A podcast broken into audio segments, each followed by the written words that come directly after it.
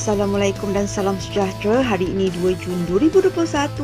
Kembali lagi membicarakan 5 berita pilihan dalam Pumas 5 at 5. Presiden AMNO Datuk Seri Dr. Ahmad Zahid Hamidi menyatakan bahawa AMNO adalah sebuah perjuangan agama dan bangsa lambang perpaduan dan kemakmuran negara bukannya sekadar wadah politik. Presiden UMNO Datuk Seri Dr. Ahmad Zaid Hamidi berkata, UMNO bukan sekadar sebuah wadah politik, malah ia adalah sebuah perjuangan. UMNO juga sebuah legasi milik rakyat dari generasi ke generasi, zaman berzaman. Maka berbanggalah mereka yang mewarisi wacana perjuangan UMNO lagi ikhlas dan murni. Tegasnya, ungkapan itu tidak akan pernah padam dan akan berterusan di setiap tempat pada setiap waktu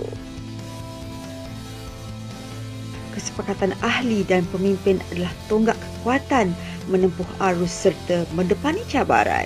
Ketua Pemuda AMNO, Datuk Dr. Ashraf Waidi Duski mengucapkan terima kasih kepada Menteri Kanan Pertahanan, Datuk Seri Ismail Sabri Yaakob yang mengumumkan semua kilang minuman keras di seluruh negara ditutup serta merta berikutan pelaksanaan Perintah Kawalan Pergerakan 3.0.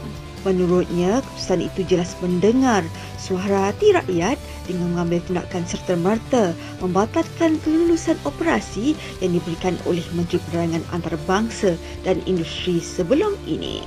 Beliau turut mengharap Menteri Kanan Pertahanan dan Majlis Keselamatan Negara nilai semula secara terperinci 95,142 syarikat dan kilang yang telah mendapat kelulusan beroperasi ketika total lockdown dilaksanakan.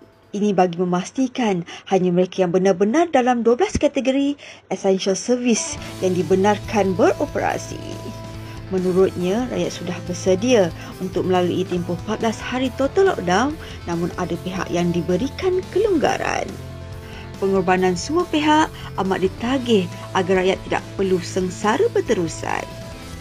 Ketua Perangan AMNO Syarif Hamdan menyifatkan pemimpin pemuda bersatu biadab tanpa had apabila menyelar Ketua Pemuda AMNO Malaysia Dr. Ashraf Wajiduski letak otak di lutut. Beliau merasa hairan mengapa pemuda bersatu terlalu marah kepada Dr. Ashraf selepas menggesa Menteri Kanan Ekonomi tampil ke media menjelaskan lebih terperinci subsektor perkilangan yang dibenarkan beroperasi sewaktu total lockdown.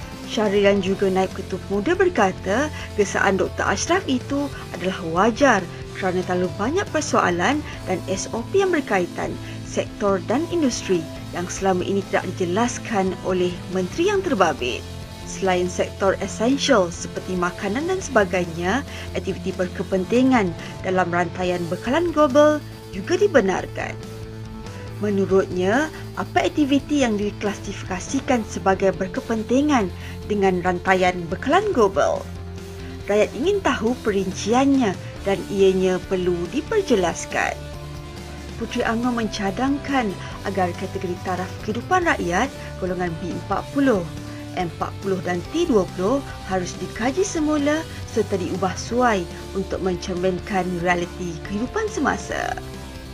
Ketua Puteri UMNO, Datuk Zaidah Zaid Han berkata, bancaan sara hidup yang digunakan pakai ketika ini telah lapuk berikutan peningkatan kos sara hidup telah banyak berubah dalam suasana ekonomi semasa. Menurutnya, keperluan T20 mungkin berbeza dengan B40 kerana mereka adalah tergolong di kalangan pengusaha syarikat yang mempunyai tanggungan besar sebagai majikan. Zahida berkata, kajian semula kategori taraf kehidupan perlu dilakukan bagi memastikan tadi golongan yang teraniaya berikutan kategori mereka menyebabkan tidak berkelayakan untuk menerima bantuan kejayaan total lockdown untuk mengekang dan menghapuskan penularan pandemik COVID-19 adalah terletak kepada semua rakyat Malaysia.